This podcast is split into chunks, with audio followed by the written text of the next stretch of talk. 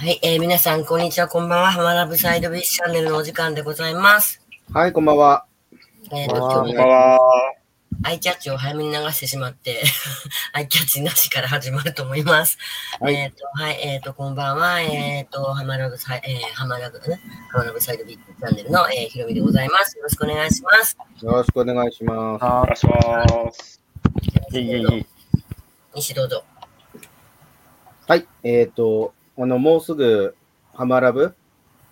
？SBC、まあ、特に SBC に絡み始めて、もう一で1年ぐらいになるかなっ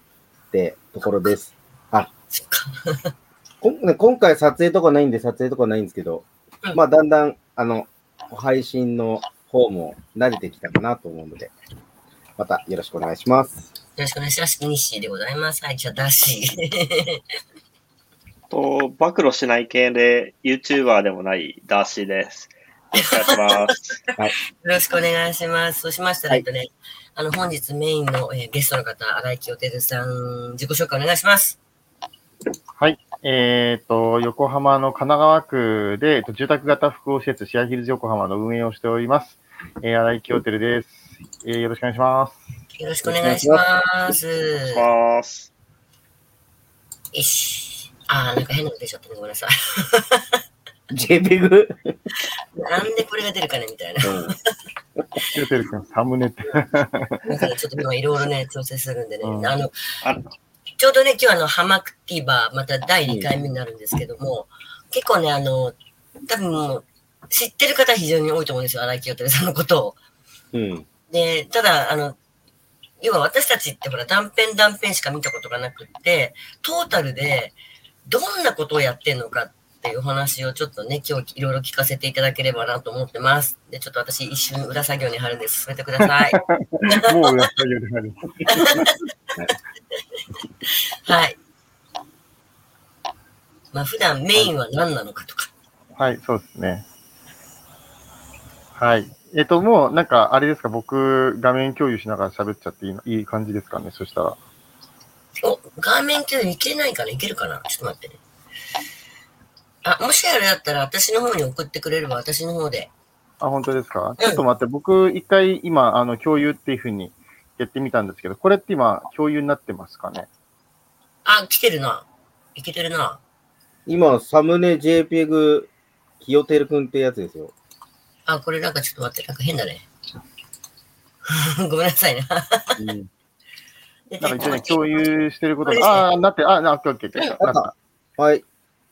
たはい。あ、じゃあこれいけるわ。はい。素晴らしい。OK ですね。オッケーですね。はい。じゃあ、これでよろしくお願いします。ちょっと。よろしくお願いします。お願いします。はい。映しちゃうとあれだから、こういうふうにしておきます。はい。ということで、改めてよろしくお願いします。えっ、と、まあ、今日僕が何をやってるかっていう話とですね、まあ、やっぱり、あの、さっきも、あの、西さんと話したんですけど、結構、まあ、時代、まあ、コロナあ経て、まあ、いろいろね、あの、変わっていったみたいなところとかもあるんで、なんかその辺の、えー、アップデートというか、まあ、僕のこと知ってる人って多分その前から、あの、ご存知の方がほとんどだと思うんですけど、まあ結構この数年間で結構やってることがガラッと変わったので、まあうんそういう話をちょっとメインにしていこうと思ってますと。はい。はい。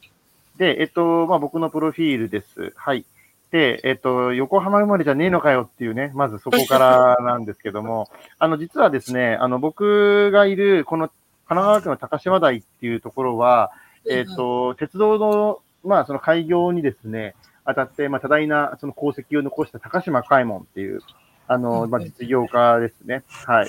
で、まあ、高島町とか、まあ、そういう駅、あの、地名とかって全部その高島海門の地名なんですけど、その高島海門がその住んでる町なんですね。で、高島海門が実はその、え中央区のまあすき家橋っていうか、あのまあ銀座の近くということで、実は生まれのルーツが近くって、で、かつ、あの、うちの家の近くに三宝寺さんっていう崖っぷち寺院が立ってるんですね。そのトンネルの横にすげえなんか、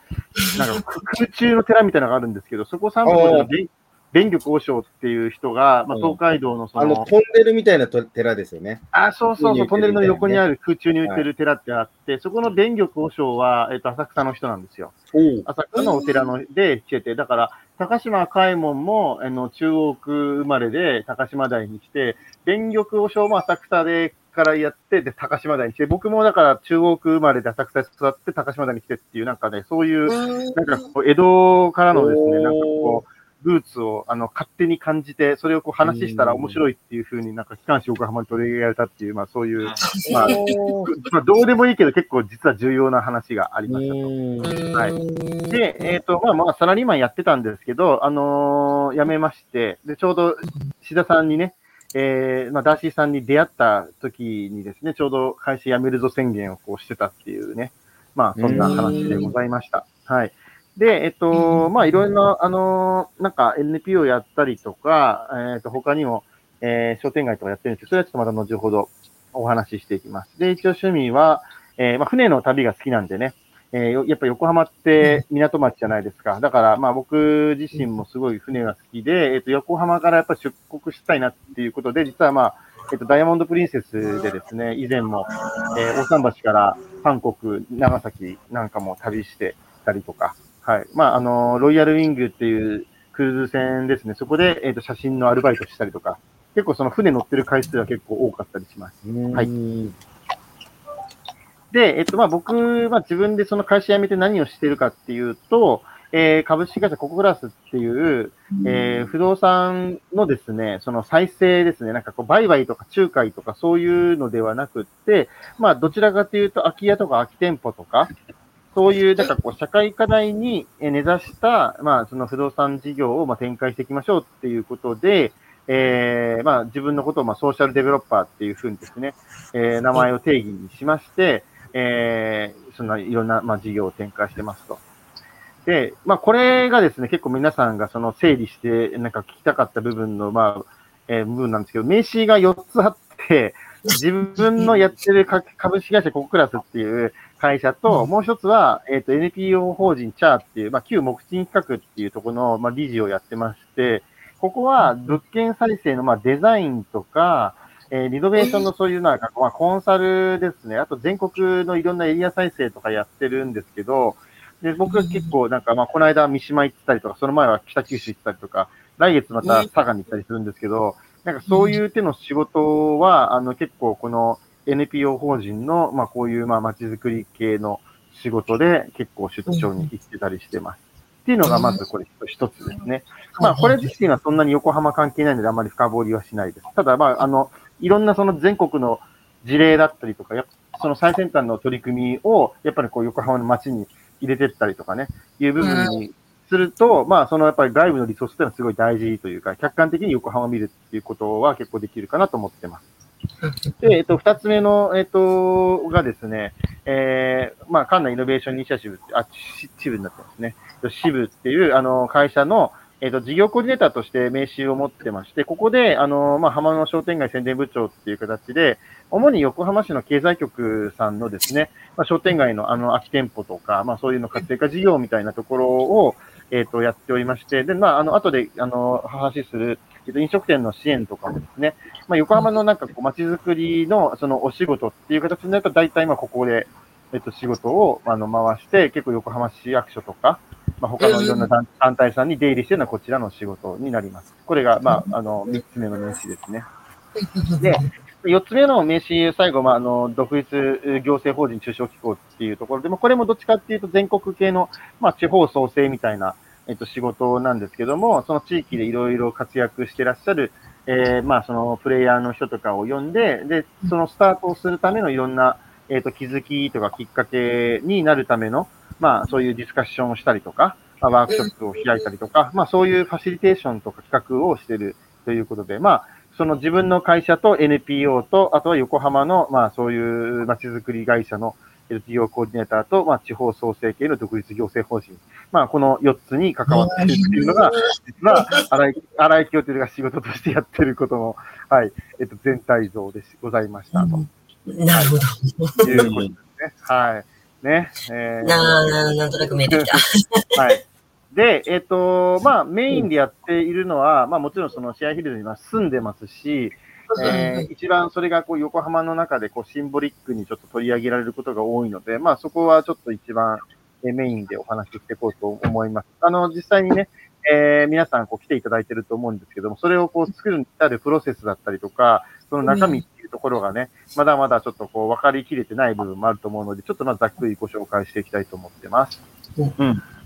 で、えっと、場所はですね、えー、神奈川区の、まあ、高島台というところで、まあ、ここってどういうとこかっていうと、まあ、旧東海道の3番目の宿場町神奈川宿のちょうど、まあ、あの中心の上の部分に当たる、えー、山の上なんですよね。で、このオレンジ色で示されたところ、まあ、この青木橋って国道1号線ありますけど、ここって昔は、あの、ちゃんとなんでしょう、あの、あの橋というか、まあ、鉄道を通すために立橋にしたっていう、日本で初めての立体交差なんですね、実は青木橋って。なので、まあ、ここ、権現山城っていう、まあ、これは北条氏と、まあ、上杉軍のですね、こう合戦場であって、ここのお城が陥落して、さらにそこより高いえー、ところ、高島台に青木城を築城したと言われていまして、ちょうどうち城がかかってるんですよ、ヒルズって。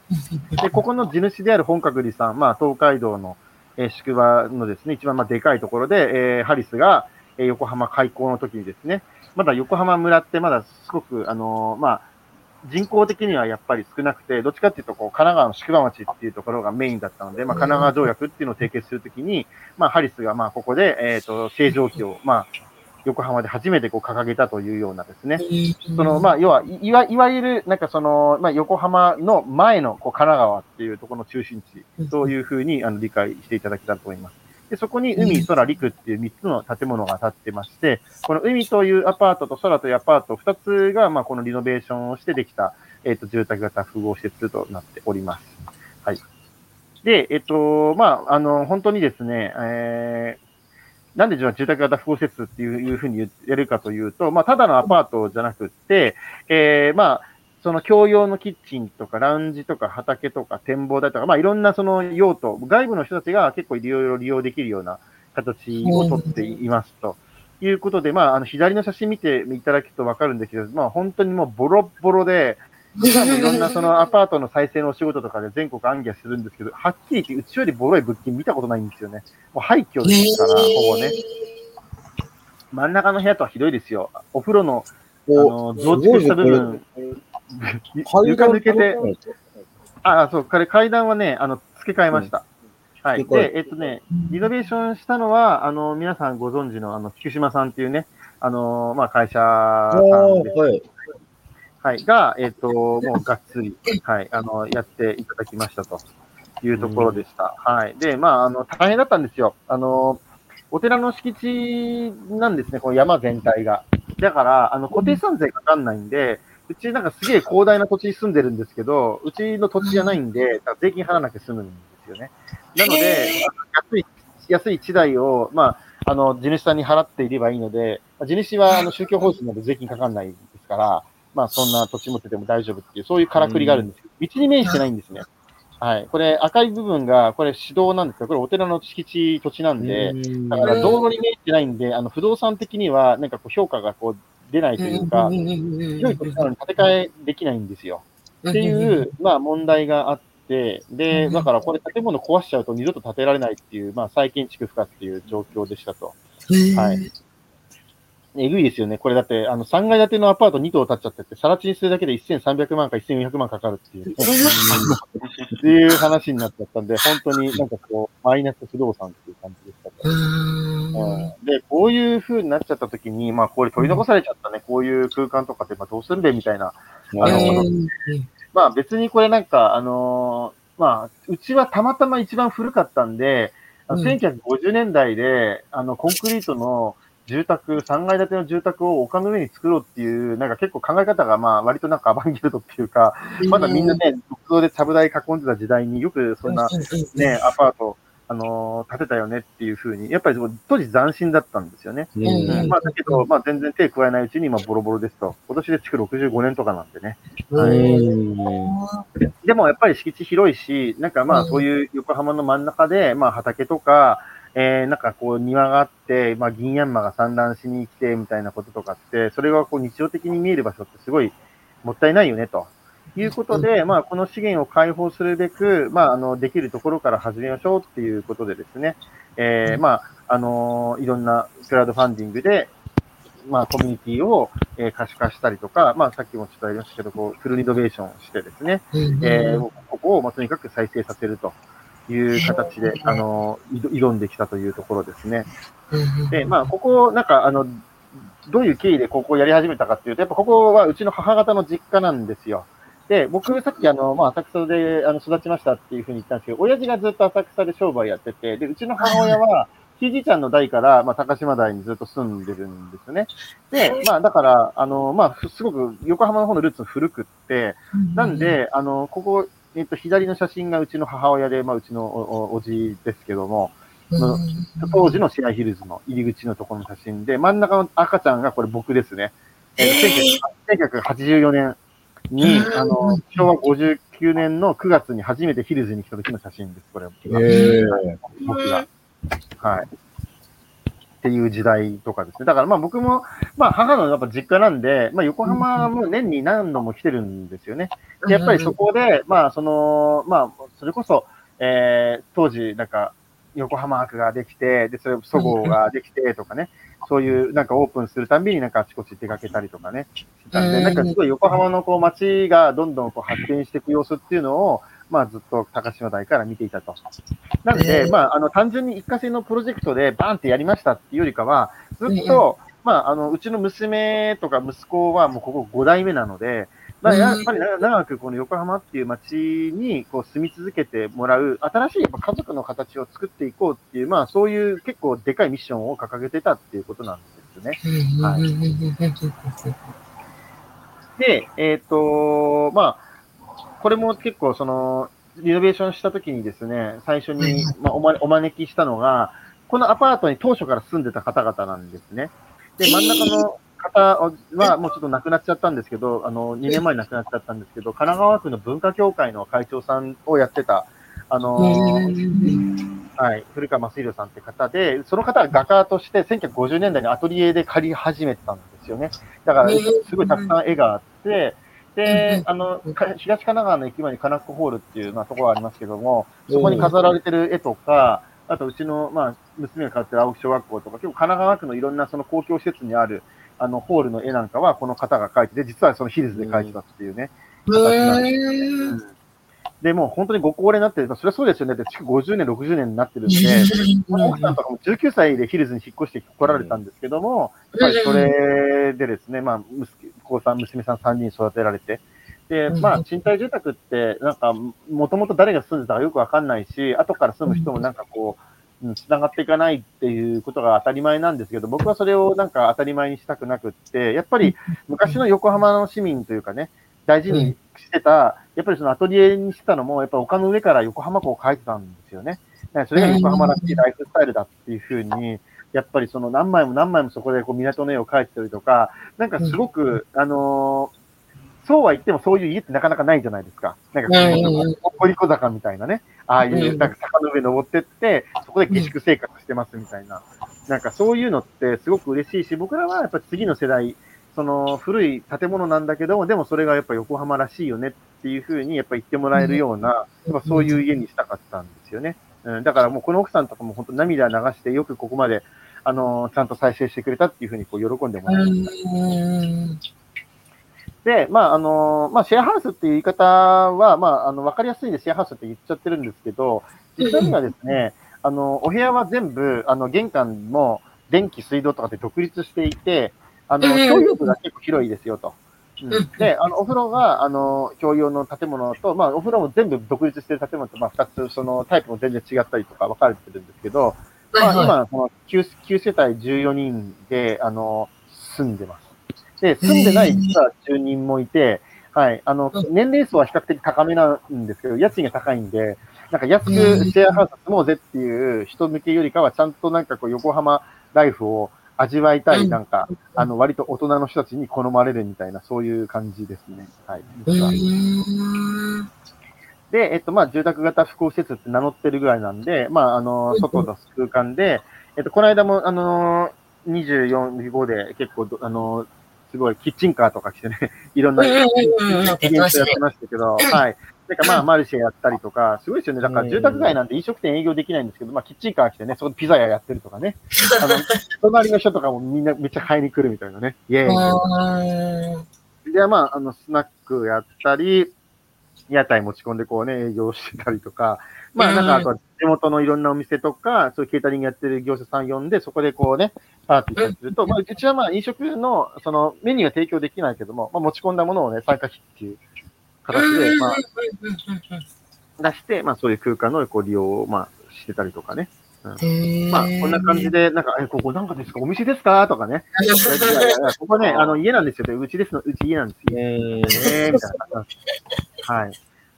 で、まあ、あの、畑の人たち来てたりとか、あの、今日も面白かったのは、あの近所の人のお友達で、なんか、カエルをうちのなんか、池に話しに来てる人とかいて、あの、お隣の竹部さんの、なんて、竹部さんから紹介しました、なんとかです。子供3人ぐらい来て、なんか、うんうんカエルをちょっと、な田舎で捕まえてきたんだけど、うちに持って帰ってきたんだけど、とりあえず持って帰ってきてるんじゃないか、子供ね。で、飼えないから、でどうすんのよってなった時に、じゃあ放とうみたいになって、で、で、うち、うちで放つっていう、うちを何だと思ってんだみたいなね。素晴らしい、素晴らしいなと思ってね。いや、かえ、連れてきたカエル話しちゃって、平気な感じなんですか、え大丈夫なんか、ほら、大丈夫かな？なんか、外来種とかだったら、あの、やばいんですけど、うん。あのーカエルぐらいやったら、カエルぐらいだったら、あ、普通にそ外のカエルも卵を産むし、うち、うちもヒガエルとかアマガエルとか結構いて、あのーこの間もうち、それこそヒガエル子供飼って飼ってたんですよ。で、飼ってたのを、その近所の人たちが見てて、あ、新井さんってなんか野生のカエルいるんだなって話になってて、でそれで、だからそこに放ってもは問題ないっしょ、みたいな感うじで。ん。はい。ですね、。いるんですよね、本当に。あ、います。あのいますなんか横浜知らない外の人って、すごいた都会と思われてて、東北とかそういうのいないと思われてるんですよね。なんか、うんいや、でもね、あの、本当に、カエルもいるし、もうタヌキもリスも、何でもいますね、なんかね。うんイノシシとかさすがにいないけど、あ本当銀ヤンマとか、うん羽化してるところとか見えると結構感動しますよ、マジで。うんうんはい。っていうのと、まあ、それも自然もあるし、あとはまあ、そのまあ、それこそグランドピアノがあって、あとはまあ、その敷地とかでですね、結構音楽、この間もライブやってたりとか、まあ、やっぱ横浜ってなんだかんだそういう、まあ、音楽とかまあ芸術、アート系のカルチャーって、まあ、あるじゃないですか。で、まあ、そういうの商店街の単位とか、あのーまあ、そういうね、ホール、ライブハウスでやるっていうのは当たり前なんですけど、それを、あの、住宅街でやるっていうのって、なんか、なかなかできないというかね。まあ、それってやっぱり周りの人たちとの、まあ、コミュニケーションがちゃんと取れてるから、あの、騒音とか苦情が来ないっていう、まあ、ことなんですけども、まあ、あの、普通に考えたらね、こう100人規模の、ね、イベントをね、なんかやってたらね、どう考えてもうるさいですけども、まあ、ちゃんと周りの人たちに、さ先に今日やりますとかね、招待をこう、ちゃんと巻いたりとか、みたいな感じで、うん。まあ、なんかこういうことが、なんかこう当たり前にできるものって、やっぱそれってなんかこう他の、やっぱ東京でもないし、まあいやそのね、全然地域とも違う。いうことかなと思って、しかもそこをなんかこう、築60何年のこうヴィンテージ、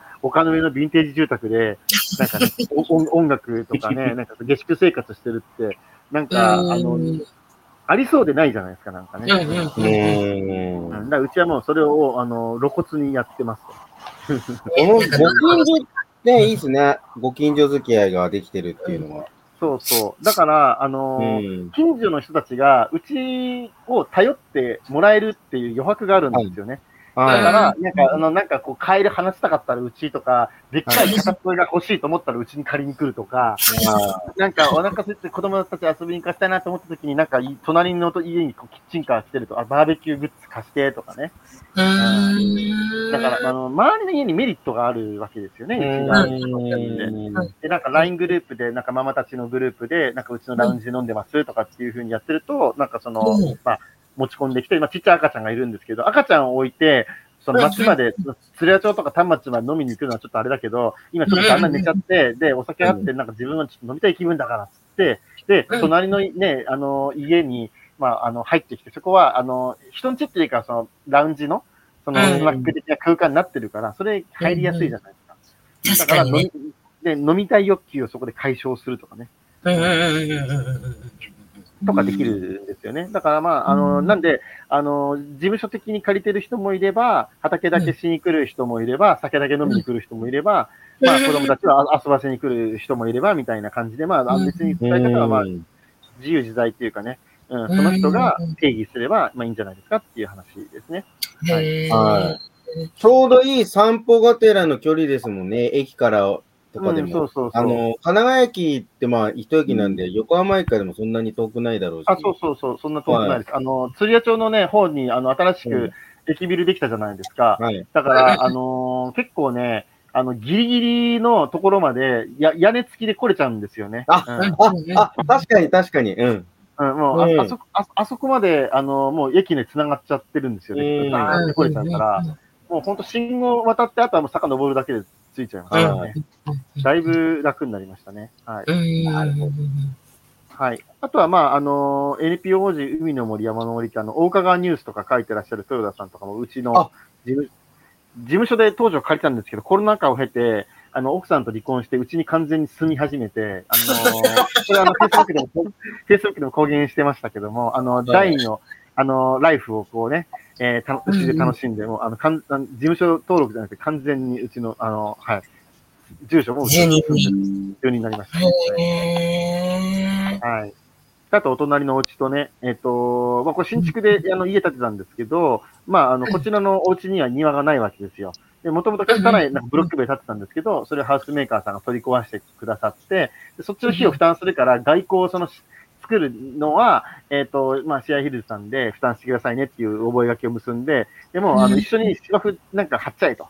で、これ、坂田の種さんって、うちの近くにガーデンセンターありますけど、りますね。はいはいはいそこの知り合いの人に、ちょっとその、施設で余っちゃった、その芝のダブついた在庫を融通してもらって、で、みんなで芝生張って庭をつなげるっていうことをして、そうするとこちらの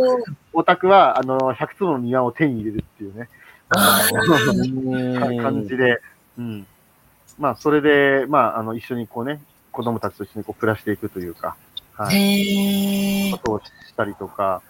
で、隣の、こう、お、にあの、お宅がですね、まあ、あの、中古物件として売り出されたんですけども、あい開いた瞬間にすぐリバブルさんに電話して、あの、うちの、あの、見に来てくださいってヒルズ案内したら、結構その方が、宮田さんっていう、あの方が感動して、で、うんうんいいですね、つって。で、これ、あの、不動産の普通の毎速っていう、こうね、物件情報載ってる、あるじゃないですか、チラシ。はいはいはいはい。このチラシの最終ページにシェアヒルズのあの概要ページをくっつけて、あの、うん370、あの3780万で100坪の庭付きですっていうふうに売っていいですよって言って、うん、で帳簿抜群って書いてあるのに、実際2回見たら全然帳簿見えないから、うちの屋上見たら納得するからってって、リルの人営業営業者で来て、そのお客さん見るときに、うちのあの屋上まで登って、いや、このうち買ったらもうヒルズのね、家も使えるんですよって、マジでこれ、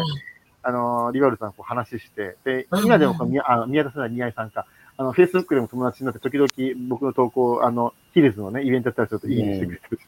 あ、宮井さんって書いてあるんですね、本当にね。あ、そうそう、宮井さんっていう方。担当者宮井とか言って。普通の営業マンですね。うんリバブルへ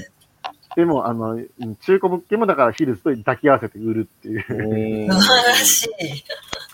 で、まあ、その隣の、まあ、あとさらに新築建った時も、まあ、自分、ご自宅兼、やっぱ賃貸併用住宅作りたいっていう形で、まあ、そのヒルズと同じような感じで、自自宅の下の部分というかね、併用にして、上は、あの、まあ、ご自宅で結構豪邸なんですけど、で、うんみんな、その新築の家は、そのヒルズと隣接するところってもうみんな塀を作んなくなったんですよね。でお互いない方が、まあいいよねっていうことで、まあ使い勝手もいいしっていうことで、うんまあその理理解ある人たちが、あの、うん。新築もどんどん建ててくれるし、中古物件も、あの、相手、相手も、そのヒルズのことを分かってる人たちが住んできてくれるんで、それでクレームが来ないんですよね。うんだから嬉しいのは新しくその新築の家建ってお友達とか招くじゃないですか。で、はいはい家もすごいんだけど、まあ、うちとかで、まあ、あの、バーベキューとか見ながらしながらね、あ遊んでると、お前いいとこに家買ったな、つって。家もすごいんだけど、場所がいいと。ヒルズの隣っていう、なんか立地がいいっていうふうにね、やっぱ褒めてくれて、いや、ここ最高だね、と。うん、みたいにね。うんっていうふうに言ってくれるのはまあいいかなということで、まあそれでなんかこう気づけば、まあ東急リバブルのですね、高島台の地域情報ってよくあるじゃないですか。はいはうん。で、結構ね、ごご近所付き合いが参加なことで人気のリアで、どこか昔懐かしい雰囲気を漂わせていますとか、で僕があの、ち宿場町の歴史を語りすぎたせいで、なんか、あの、スーパーがとか駅がどうのじゃなくて、ここはなんか東海道の見どころがみたいな感じで、なんか不動不動産会社がなんかこう宿場のとなんかね、横浜開港の歴史を語るみたいなね。すごいなんか超絶おすすめしますよね。そうそうそうそう。超絶なんかね、コミュニティと歴史をちゃんと不動産会社がお押し押してくれてるっていうね。これはね、うん結構ね、これでかいと思うんですよね、このね。うんうん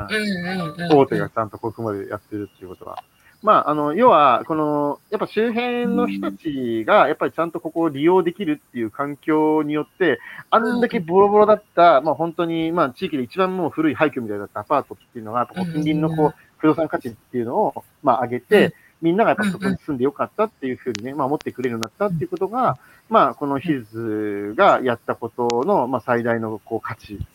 その、まあ横浜市民としてのですね、こう、まあプライドじゃないですけども、やっぱりこう古いものが、あの、新しい価値をね、作っていくんだっていうね、うん。まあ、そういう気概を持ってやっています。はい。へで、まあ、ここ、ここからは、ちょっとそのステップアップっていうか、まあ、そのシリーズからどういうふうになってたかっていう、あの、お話、まあ、こ後半っていう感じですけども、まずなんかここまででざっくりなんか皆さんからのご質問とかなんか感想みたいなのちょっとこう聞けたらと思いますけども。あれ、リノベっていつぐらいにやったんですか？えっと、リノベは、えっと、2017年の1月から、えっと、4月にかけて3ヶ月間でやりました。へえ。もう5、6年前。そうですね。だから、えっと、今年で、うんあの、あの、プロジェクトとして立ち上がったのは7年前ですけど、あの、うんリノベーションして、もう、あの、まあ、要するにフル、フルでグランドオープンしてから6年経ちましたね、ちょうど。うん。なんか、ね、こう、今の、今までちょっと話を聞いてると、前に働いてたね、その会社とこういったお仕事ってなんかすごい結びつかないイメージがあるんですけど、ななんでまたこういったことをやり始めようかなと思ったのかとか、その辺は。ああ、いい質問です。ねありがとうございます。うん。あのーまあ、一つは、あのー まあ、三つあって、一つは、建物がもうボロすぎて、もう、あのうんそろそろ本当に、なんとかしないと、なんかやばい、トタンが飛んでって、隣のお家に被害が出ちゃうとか、で、もうあそこまでボロいと、なんかちょっとやそっと直しただけだともうどうにもなんないんですよね。だから、もう結構腹くくって、やんなきゃいけないもうタイミングに完全に来てたなっていうのが一つ。で、それって、やっぱりなんかこう、うん、まあ、切羽詰まってたんで、ハード的にやんなきゃまずいと。あとは、あの、うん奥のアパートは、これ浄化層として、そのトイレになってて、横浜市の条例の、あの適合としてしてなかったんで、あの早く下水を通せっていうふうに市からなんかこう通達がずっと来てたんですよね。だからまあかつては良かったんだけど、今はちゃんと浄化層をやめて、下水に通してくださいと。で、その工事もしなきゃいけないっていう話があって、だからそういうのが重なっていくと、じゃあいつ工事すんのよっていうことになってたんですよね。うん。うん。っていうのがまず一つ。で、二つ目は、えっと、まあ僕が、やっぱりその、もともと街づくりというか、あのーまあ自分がその東京で商売した時も、周りの商売してる街が、えっと、まあ加工屋さんだったりとか、やっぱなんとか屋さんっていうのはたくさんあったんですけど、うちもまあ、あの、うんカバンを作ってたんですね。でも中国にどんどん工場の拠点移ってって、それで周りの八百屋さんだったり、蕎麦屋だったり、あとはちっちゃな雑貨屋だったり、なんとか屋さんみたいなのがどんどんなくなってて、どんどん駐車場とマンションになってったんですよ。それそれ見てるのが耐えられなくって、なんかすげえつまんねえ街になっていくな、みたいなね。だから僕はゆゆくゆくはそういう街を継いで自分で商売をやろうと思ったんだけど、別に僕、カバン屋をやりたかったわけじゃないんですよね。ただ単純に、その人が商売をやってるっていう街を見てるのが耐えられなかったっていうことなんですよね。だから、それは、あのやってることは違うけども、やっぱりこう人がこう通う、で、それで街のなんかこう魅力がつながるっていうことは、その、うん商売をする上の根っこっていうかね、やっぱりお店がやな賑わってる街って素敵じゃないですか。そういうことを、まあ、守りたかったっていう。で、僕はそれを守るために、その中国でその生産して、うん日本でそのダイレクトモデルをやったりとか、中小企業の社長向けにソリューションを提供するっていう、そういうコンサルティングの仕事がいつか自分が経営者になった時に 役に立つなっていうふうに思ってサラリーマンをやってたっていうことなんですよね。うん。で、まあ、それはまあビジネスの知見っていうのはまあ今でも生きてるんですけど、まあそういう、まあもともとまあ街づくりっぽいことが好きだったっていうことが二つ目。で、三つ目は、やっぱり僕、その子供がちょうど1歳になって、自分も30歳超えて、あとその自分のその横浜の方の祖父も、浅草の方の祖父も、だから同時になんか、あの、置いて、急になんかこう入院、入退院とかっていう風になんか繰り返しになっちゃったんですよ。で、それで、結構、そのダブルケアじゃないですけども、子供見ながら、会社行きながら、いつ死ぬかわかんない、なんかおじいちゃんの、なんかこう、まあ病院に行ってみたいなことをするのは結構辛くって、なんかこれってなんか、働き方これなんか無理なんじゃないかというか、これなんか個人の問題というか結構社会問題的なんじゃないかみたいな、まあ自分のライフステージにやっぱりこうあった、なんかこう、まあいつ死んでもおかしくないみたいになった時にも、やっぱりこう、迷わない働き方をしておきたいなっていうふうに考えたっていう、まあそこですね。はい。なので、まあ建物があのやばすぎて早くしなんとかしなきゃいけない。えっ、と、だからまあ、がもともとで、3番目はやっぱりライフステージの変化っていうことが全部重なったタイミングでしたっていうことです。なるほどね。いやもう、普通だったらもうね、あれも手かけなきゃいけない。さっき言った本当に取り壊すだけでも千何百万かかるって言った時に、いやもうって、だから手放したくなるのが多分人情だと思うんですけど、なんかそこをよくね、なんか、よくこういう形にまで持ってったなっていうのがまずすごいなって思うところであって、で、あれ、今、お父さんお母さんもね、元気でいらっしゃるんじゃないですか、確か。はい。うん。やっぱり、お父さんもお母さんも今のそういう暮らしだったりとか、まあお子様も含めて、割とこの楽しんでらっしゃるんでしょうかね。えっとね、実はね、あの、うちの、その横浜の方の母親はスーパー元気です。あの、シリーズができて。自分の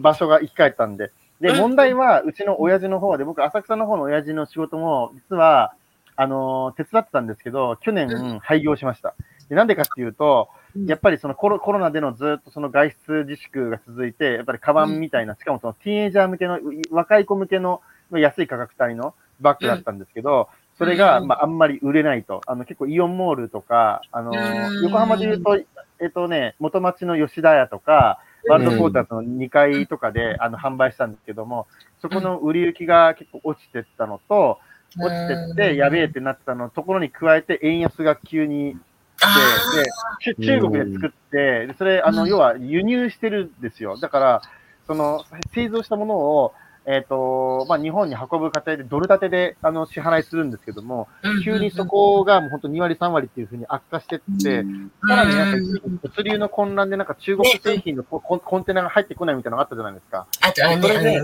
そう、それで、なんか仕入れが、あのーまあ、できない、円安が進むで、で、これなんかもうそのうち資金ショートして、なんかああ借金抱えて倒産するよりかは、もう廃業しないとダメだわってなって、で、廃業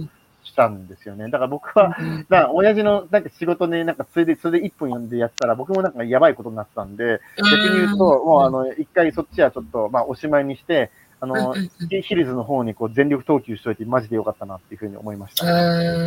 ん。えお父さんたちまだ向こうにいらっしゃるんですか？えっとね、親父は、えっと、浅草の方にいますね。はい。うーん。そっかそっか。いやね、なんか、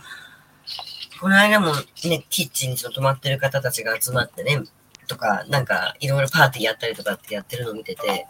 でもちょっと私、畑があるのを知らなかったですね。うん。まあ、夜だとね、暗くてちょっと見えづらいですけどね。はい。ああ、なるほけどね。け結構い、結構いろいろや育ててますよ。僕もあんまりやってないんでわかんないんですけど、あの、地域の人たちがやってます。なんかこう、レンタル畑みたいな感じでやってるんですか？あ、そうそう、レンタル畑みたいな感じで、初期からいるメンバーはお金払ってなくって、なんでかっていうと、農具とか、あの、石灰撒いたり、飼料を自分たちで持ってきてくれて、土をあのやってくれるんで、結構ね、何年かや金かかるんですよね、畑って。でそれを、あの、畑部の人たちが負担してくれたりするから、それうん、あの、うちはお金かからずに、あの、お裾分けもらったりとか、あと草むしりしてもらったりとか、あの、畑作業をするときに、みんな労働着で来るじゃないですか。だから、うん労働着で来たついでに夏の草ぼうぼうになっちゃう敷地を畑のついでに草取りしてもらうんですよ。うん。なるほどねうふ。うにちょっとバーター的になってますね。はい。うんうんうんうんうんあとはまあ、最後の人は、あの、方に加盟した人はなんか月1000円みたいな感じで、うん、やうんうんうんうんったりしてなるほどますね。はい。ね。今、あの、住めるお部屋空いてるんですか？えっ、と、空いてないですね。あやっぱり人気なんですね。に、に、おかげさまで。はい。うんあの、来年度から実は町内会、高島大町内会もうちの部屋に4月からに入居する予定です。はい。なるほど。だからもう本当に、あの、町のなんかこう、こう公営施設というか、アパートの中に町内会の活動とか、それで拠拠点にもなっていくっていうことになるので、はい。まあ、その辺もね、だいぶこれから変わるだろうなと思ってます。はい。え、これまでの町内会の、なんだろう、じ事務所っていうか、会館みたいなのはなくなっちゃう感じなんですか？なくす。で、そこがねあのー狭くって、使い勝手が悪い上にヒルズより家賃が高くって、しかも、オーナーがすごい横兵だっていう話で、なるほどね。う。うん。んで、まあ、その、動線も道路からちょっとこう、階段使わないと、あはのー荷物の搬入できなかったりとか、ちょっとしたなんかそのお祭り用具とかそういうのもうん出し入れとか大変なんですよね。で、うちは、その1階の部分のギリギリのところまでこう車乗り付けてそれ出し入れとかもできるし、い。あとあまあ町町内会館の積立金っていうふうに、まあ2000何百万貯まってるんですけども、でも、た建てられるのに多分5、6000万は必要だよね、みたいな。あと何年町内会館作るまでかかるんだよって話になった時に、まあ、それまで待つっていうよりかは、その、うちの敷地とか、あとラウンジスペースとかを利用して、それでちょっと子供会のなんかそういう活動をやったりとか、えっと、なんかそういうふうに、その、町内会館ができてからやることみたいなのを、まあ、トライアルでね、ヒルズでやっておけば、箱ができた時も、じゃあそれを、あの、移設できるじゃないですか。だから箱だけ作って何も使えないね、会館とかって結構、あの、街に溢れてたりするんで、まあ、そういうことにならないように、ね、で、人も常に、す住民もいて、いろんな人がいるから、なんか生きてますもんね。あ、そうそうそうあのそ、あのま、さに。イメ町内会のなんとかって、事務所であってもその事務員がいてとかぐらいあるけど、あんまり人がいて動いてるっていうのもなかったりとかすると、うん。それそれで寂しいし、そうって感じだとそう。そうん。それでね、なうん千万もかけて、うん。その、やる意味あるのかみたいなね。むしろそれを、うんまあ、町内会館は、だからもうヒルズのまんまにしておいて、その溜まった、今、今でも3000万ぐらいあるから、それを別のね、地域の事業とかに回すとかっていうふうにしても、まあ全然そっちの方がね、あの、住人にとってはいいんじゃないかっていうあ話もーうんあれでも変に残ってると税金かかっちゃうとかあるんですかね？町い内会やえっと。ね、ないです。ないんで、町内会、なんかほら、商店会議とかっていうのは、なんか、いろいろあったりとかするみあたいなるかも。そうですね。だからねなんか黒字で、ああ、よかったとかじゃなくて、ある程度きちんと、なんか予算は使ってってしないと、はいはいはい。町内会議はないんだ、そういうの。町内会費はね、多分ね、ないい、積み立て、ただの積み立て金になります。になるんだ。なるほど。はい。だからそこはなんか営利非営利じゃないけど、その辺はもしかしたらあるのかもわかんない。うーん。はい。っ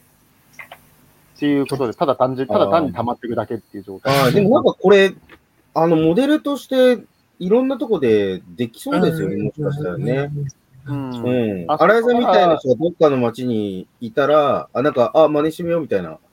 なかなか真似できないと思うんですけど。うん。でもそのまあ、ね、そうそうそう。本当に、だからそれ僕がなんでその全国各地行ってるかっていうと、やっぱそういう取り組みとかをやっぱりやろうとしてるところがやっぱいくつかプロジェク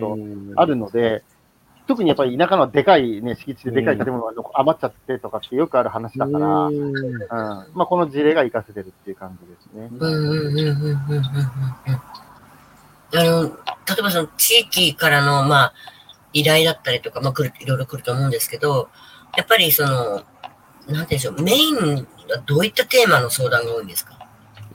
え、もう、いや、もういろいろですね。あの、うん。もう単純にそのこういう物件 A があるから何とかしてくれみたいなパターンもあれば、ゆくゆくそういうなんかこう仕事が、やっぱりその新築の着工件数がどんどん減ってって、やっぱりその古くなっちゃった物件のその再生とかの仕事をオーナーさんに対して提案しなきゃいけないから、その提案力をあらかじめ身につけておきたいとか、あそういうなんかノウハウを自自社に取り込んでおきたいから、それコンサルティングしてくれとか、そういう話。うんうんうんうんうんうんはいうん。うん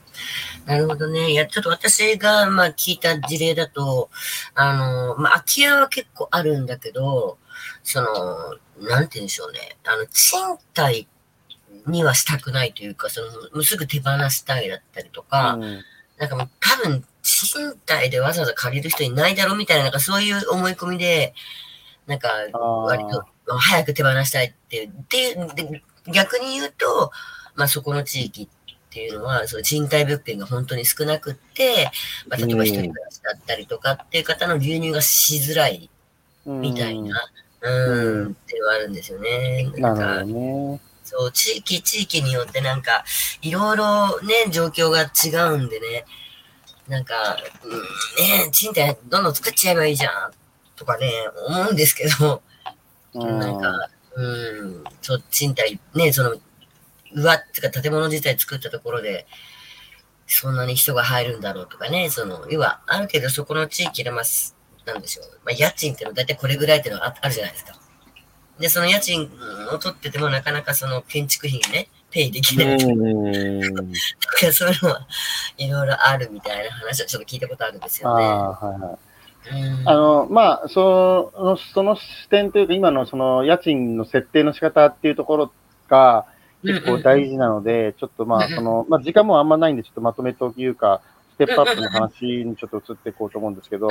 まあ、以降ですね、あの、まあ、僕、そのコロナになっちゃったりして、それこそ外出がいろいろできないみたいな問題になった時に、いや、神奈川区の中でも神奈川区の、まあ、うん。神奈川区民ですら行ったことないいろんな魅力のところがあるでしょうみたいなこととか、要はその外出であの遠くは行かないけど、近くは行こうよみたいなね。はいはいはい。もうだってみんなあの自分の部屋が狭くてイライラするじゃないですかとかね。とか、うんうん、なだった時に、まあ、知らない神奈川区をね、あの、発見しましょうみたいな、この勝手にプロモーションしてたりとかして、で、まあ、それで、まあ、あの、こういう形でね、あの、機関士横浜で神奈川宿の話とかっていうふうに、まあ、まあ、ヒルズの話もありましたけども、もうちょっとこう地域、っていうところに、やっぱりこう、フィーチャーするようになっていって、で、まあ、そういう中で、まあ、その、やっぱり、えっ、と、お店がどんどんその閉まってっちゃう問題って、その僕がその二つ目、そのやりたかった仕事で、やっぱり馴染みの店が消えていくっていうのはすごい辛いんですよね。うん。うん。で、なった時に、もろダメージ食らってたのって飲食店だったじゃないですか。そのその飲食店をやっぱり応援しないとあかんなっていうことで、それで、あの、うん。横浜フードラバーズっていう、その、まあ、中小企業庁の、あの、まあ、ものづくり補助金っていう、その、ものを使って、ただ単純に、その、お店に対してお金ばらまくんじゃなくって、お店を支えるための、まあ、事業をしましょうと。だから、まあ、空き店舗とかって放っておくとどんどん増えちゃって、ますますうん空き店舗が増えると、その街全体の賃料が下がり、街全体の賃料が下がると路線価が下がって、あの、まあ、うん土地の値段が下がることによって、そうすると固定資産税の、要は横浜市が税金として入るべき、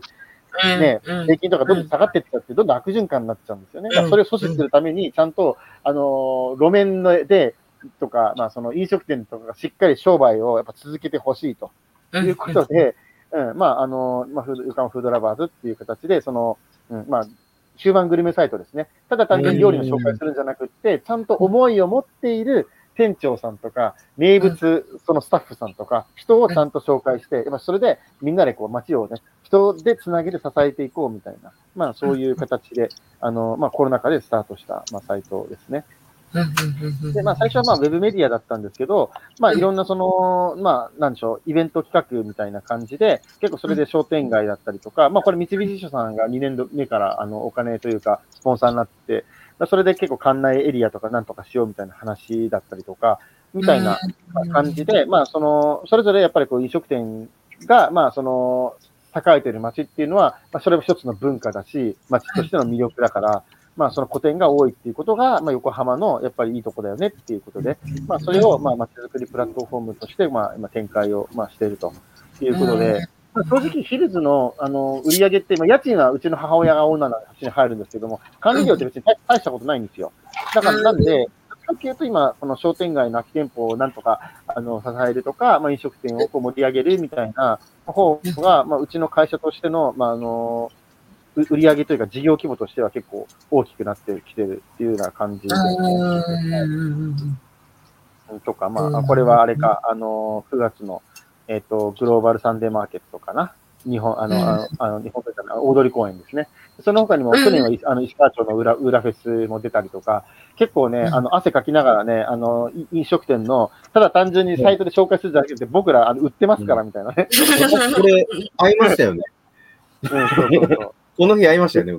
そう、ありました。大体ね、あの、はいいろんなイベントでやってるから。で、あとは、うんあの、やっぱ館内の街の飲食店の楽しみ方を、やっぱりあの、暴漠たる店の中からどういうテーマで店を選んでいくのかみたいなことをね、ちゃんとやっていこうということで、あのー横浜のその開港地っていう歴史とちゃんとつながりがある多国籍料理のね、オーナーさんとか、要するに船乗りだった、そその船船長だった人が船を降りてお店を始めてるっていうルーツがあるところを巡っていこうっていう話だったりとか、あとジャズですね。まあジャズもあの20何店舗っていうか30店舗近くあるんですけど、うん。その料理がしっかり出て、あのデートに向いてる店、本当にもうジャズオタクの人が音楽だけを集中して聴くための店、でマスターとあのカジュアルにその話をするためのスナック的なあの感じでいけるジャズとか、まあ、ジャズって言っても全然違うみたいなこととかがあるんで、それを一つ一つ丁寧になんかこう紹介して、じゃあ自分に合う、ね、ジャズのあのバーってどこなんだっていうことをあの紐解いていくとかですね。だからまあ横浜の市民であっても意外と知らないその多国籍文化とか、ジャズ文化とか、まあそういうのをハードルを下げるためのイベント企画とかね、あの、やってます。あとはまあ、これは、あの、春節だったんですけど、実際にはい春節のこう紹興酒の正しい飲み方とか、あの、お店の前についてるあの意味が何なのかみたいなことを全部こう紹介すると、なんかその町中華とか行くときも、なんか楽しいし、なんかそういう、なんかこう、やっぱ、中華街ってね、なんか、よそのなんか街からすると、ああ、横浜中華街でしょみたいな風に言われるんだけど、じゃあ、なんか横浜市民が中華分かってるかって分かってないみたいなね、こともあったりするんですよ。なんかそれも、なんかこう、春節で、なんかゲスト呼んで、みんな、これが本場の紹興酒だみたいなね、感じにすると、みんなね、へーってなるんで、やっぱ、横浜に愛着がどんどん湧いてくんですよね、いろんな意味で。まあ、そういうことをこう、地道にやってます。はい。あでまああの横浜の人、中華街知って、あの、何でも知ってるでしょみたいなイメージで持たれてますよね。持たれてます。はい。持たれてる。で、でも横浜市は結構あの、中華街じゃないところにお気に入りいっぱい持ってるじゃないですか、なんか。そうそうそう。そうそうなんですよ。そうとそう。かね。でもあの、ただねその辺がいいな、もう。うん。なんですよ。まあ、そういうね、あの、細かい、あの楽しみ方とかを、あの、や、やっていくことによって、まあ結構、そのね、まあ、オズマガジンとのコラボ企画で、まあ、館内に行きましょうっていうのをやったりとか、まあ、あのーこの結構やっぱコロナになって、やっぱりもういちょっとね、その古典とか、もうちょっとその、うん。いや、ググローバル思考っていうんじゃなくって、その、やっぱり横浜の本当にその、身近にある街の魅力っていうのを、まあ、しっかりと、まあ、伝えていこうっていう形になってきたっていう感じですね。はい。で、まあ、最後まとめると、やっぱり、なんか今までって、それこそ、まあ僕もそうでしたけど、会社に勤めて、で、うん。あの、大体なんかその買い物をするとかっていうのも、まあ横浜だったら中心部とか港未来で、東京になんか繁華街に出かけてって、で、そこで働いてる人は繁華街周辺で飲んで、ただ横浜に寝に帰ってくるベッドタウンみたいなね、うん。感じも多かったりしたんですけど、まあコロナになってから、やっぱりその強制的にその家にいる時間っていうのも結構増えたりとか、あの、もうちょっとこう地域地域に何何の店があるのかっていうことにこう目を向けたりとか、もう一回その自分が本当に働いててやる意味って何だったんだっけっていうことを問い直したりとか、なんか結構やっぱ会会社にしら縛られるっていうよりかは、やっぱ個人に、あの、立脚するというか、うん。立ち返るみたいなことが結構多かったと思うんですよね。なので、まあ実際にその保土ヶ谷のあの商店街とかあの行ってても、あのチョコレート屋さん、焼き鳥屋さん、カフェバーみたいな、そのコロナ中であの飲食店開業した店長さん、全員僕の年下だったんですよ。うん大企業を辞めてね、えー自分でお店を始めましたとか、まあ、その企業を辞めて飽きないっていうか、まあそういうふうに商売始めるって結構かっこいいなと思って、やっぱ僕はそういう人をね、こうこう応援するというか、やっぱそれが、あちゃんとファンを作れば、そこのお店ってやっぱ成り立つみたいなね。なんかそこに向けて、やっぱりこう、ちゃんとね、えーまあ、価値観も変化してきてるし、働くことと遊ぶことっていうのが街の中で同時にできることが、やっぱりすごいこういいっていうことで、それってやっぱ街、横浜の中心部のね、住み方にも結構適合するし、うん、もっともっとやっぱりこうね、あの、コミュニティじゃないけども、もともとも商商店街が持ってた機能で、ただ買い物するだけじゃなくって、今日はそのおじいちゃんおばあちゃん元気かとか、子供たちがやっぱり放課後ね、ちょっと遊んでてみたいな、えっ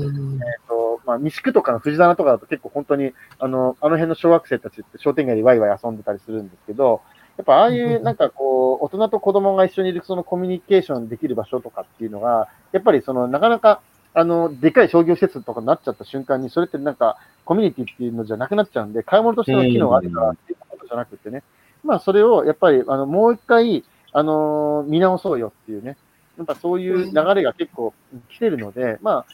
僕はやっぱりそのヒルズでやってたことっていうのは、やっぱりその人と人とがこう、まあ、通いながら、あのいろんな世代の人たちがこう暮らしを豊かにするっていうことで、まあ、場所を作ったわけですけど、まあ、それってもう一回完成しちゃうとなかなかね、あのそれがこう広がっていくっていうのは、まあ、スケールがしづらいっていうことがあるので、それをいかにこう横浜の他の、まあ、あの飲食店だったり商店街にこう広めていくかっていうところでですね、まあ、あの頑張ろうというふうに思っているところです。はい、ということで、まあ、今日の僕のお話はこれで、はい。すごい。うんめちゃめちゃ綺麗にまとめていただきましたね。うんもうなんか今日私たちからこう聞こう聞こうと思ってたことすべてもう網羅されててうん。満足って感じでございます。で、なんかね、あの、一つ、ちょっとあの、ダーシーの方からですね、おまけ写真っていうのをちょっと送ってもらってるんで、それを見ていこうかな。えっと、いけるかな画面。うーんと、一回これを消して、画面を停止しちゃまずいのか。停止していいのか。で、を共有するで。うーんと、どうしようかな。ちょっと待ってくださいね。うん。うん、なんかすごい、あなんかおかしくなってる。これかな来るかな？これいけるかなこみあ、見えないか。ちょっと待ってくださいね。共有停止しようか。なんかね、今日めちゃめちゃ調子悪くて申し訳ないですね。さっき、えっ、と、画像を共有、画面を共有するでしょ。で、まあえー画面共有する前に皆さんの顔面を共有してるっていう感じですね、今。うまいこと言いますね。工場。どうする？ダウンロード。まあ、錦さんの元町スマイルとか。うん。なんか、笑えないですね。ごめんなさい。冗談冗談。えー、10秒なんなんでえこれ、新井さん、元町とか行くんですか？元町は、えっと、ははい、あのー行きますよ。行きますよっていうか、あの、うん大島さんとかとお仕事一緒にしてた関係もあって。おお、あ、石川町っすね。まあそうですね。もまあ、裏元町っていうか、そう、うんあれあ、あ、そうだそうだ。あー、ダメか。なんか今日調子悪いな。いけないもんな。ダメだね。なんか今日おかしいな。うん。うん。これやめましょう。ちょっと。えー、ちょっとあれ共有したかったな。ねえ。しょうがないから、なんか、は、どっか貼るとこない？か なないないのかな？配信用コントローラー。うん。YouTube 配信、あの、あれになったところで貼るとかって可能なんですか？これ。見せるとって。画像貼れるっけな。どう YouTube だ貼れんの？あの、ね、貼れないか？のイベントの方だととかだったら画像で、あ、こんなんだったんだよって、後でやれると思うんだけど。いや、なんかね、これすごい、あの、ちょうどさっきね、リノベの前にね、その家をぶっ壊してるところでね、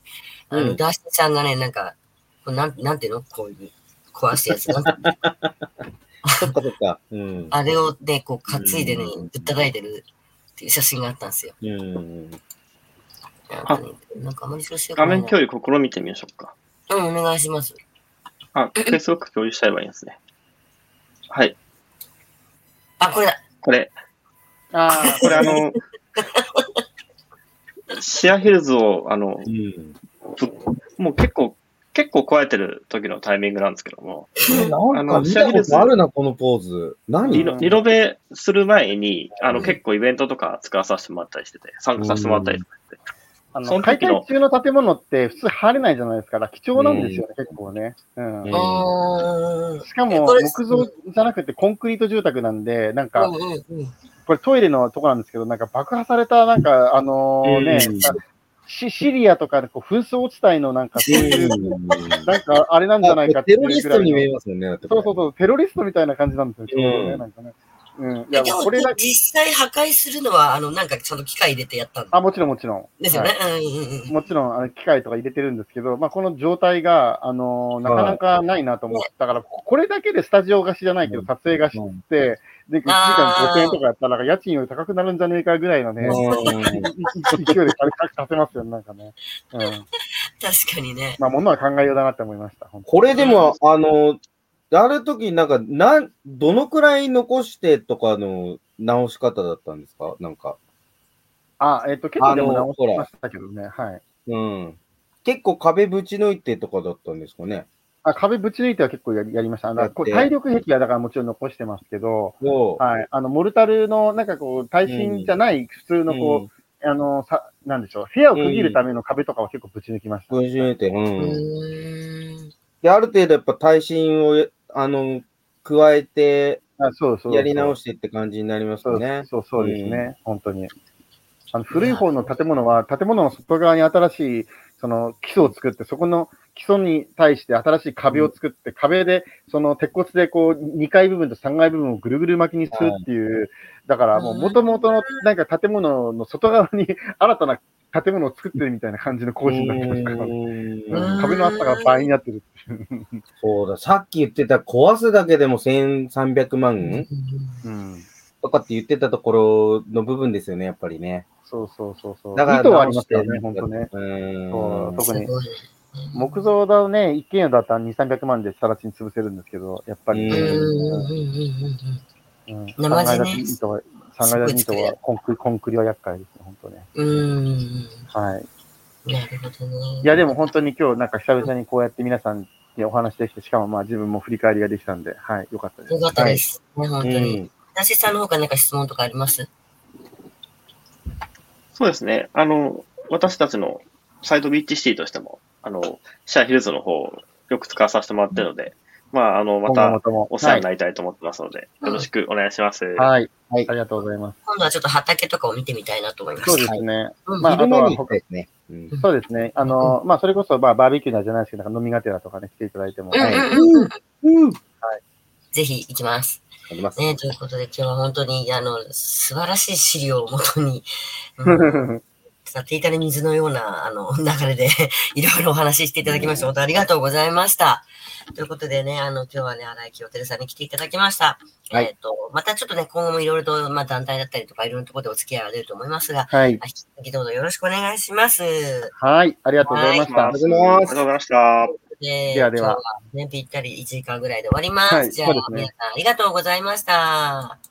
りがとうございました。